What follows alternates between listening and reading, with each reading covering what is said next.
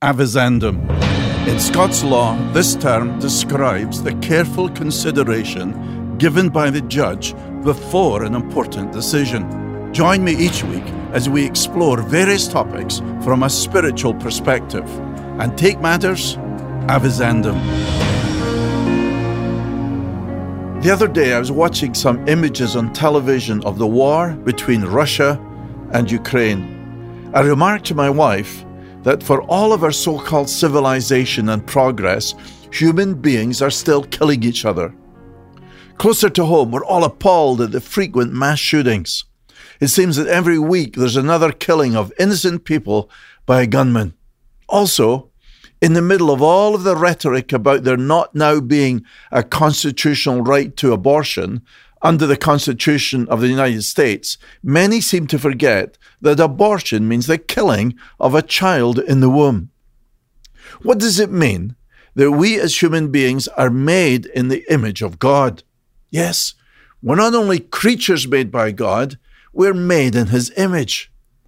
Although sometimes we seem to be more concerned about a beached whale than innocent people being killed in war, in mass shootings, or in their mother's womb. So there's a radical difference between human beings and animals.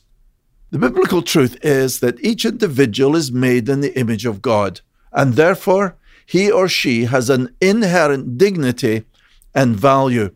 Every human life is sacred.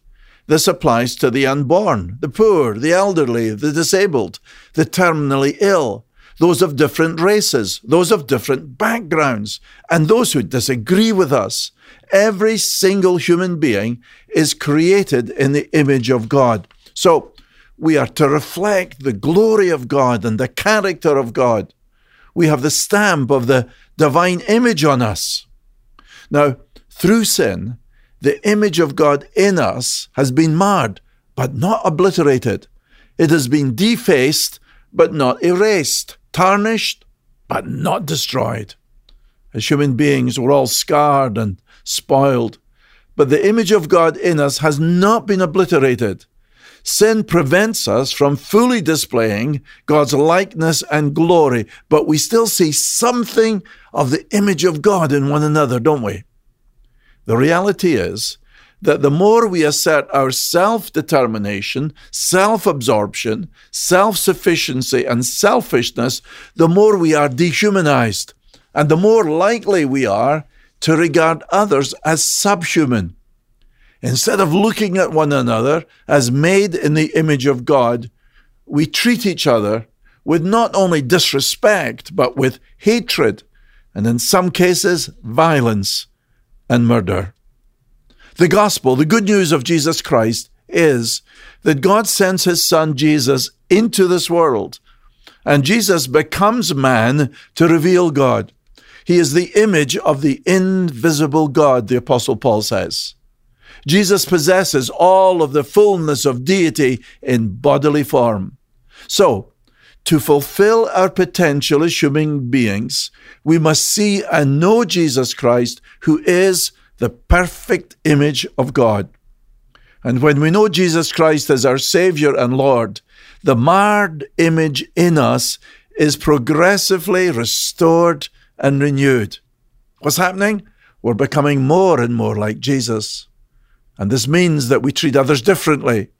Jesus taught us that we're to love one another, including our enemies. And the Christian anticipates an eternal future when we shall be perfectly like God's Son. Meantime, let us display and proclaim the Lord Jesus, and so make a tremendous difference in a world of selfishness, destruction, self absorption, and tragedy. Avizandum. You're listening to the weekly Avizandum podcast from The Verdict, featuring Pastor John Munro. John is senior pastor at Calvary Church in Charlotte, North Carolina. Listen to John's daily program, The Verdict, on broadcast radio or major podcast platforms. For more information about The Verdict Ministry, visit us online at calvarychurch.com slash The Verdict.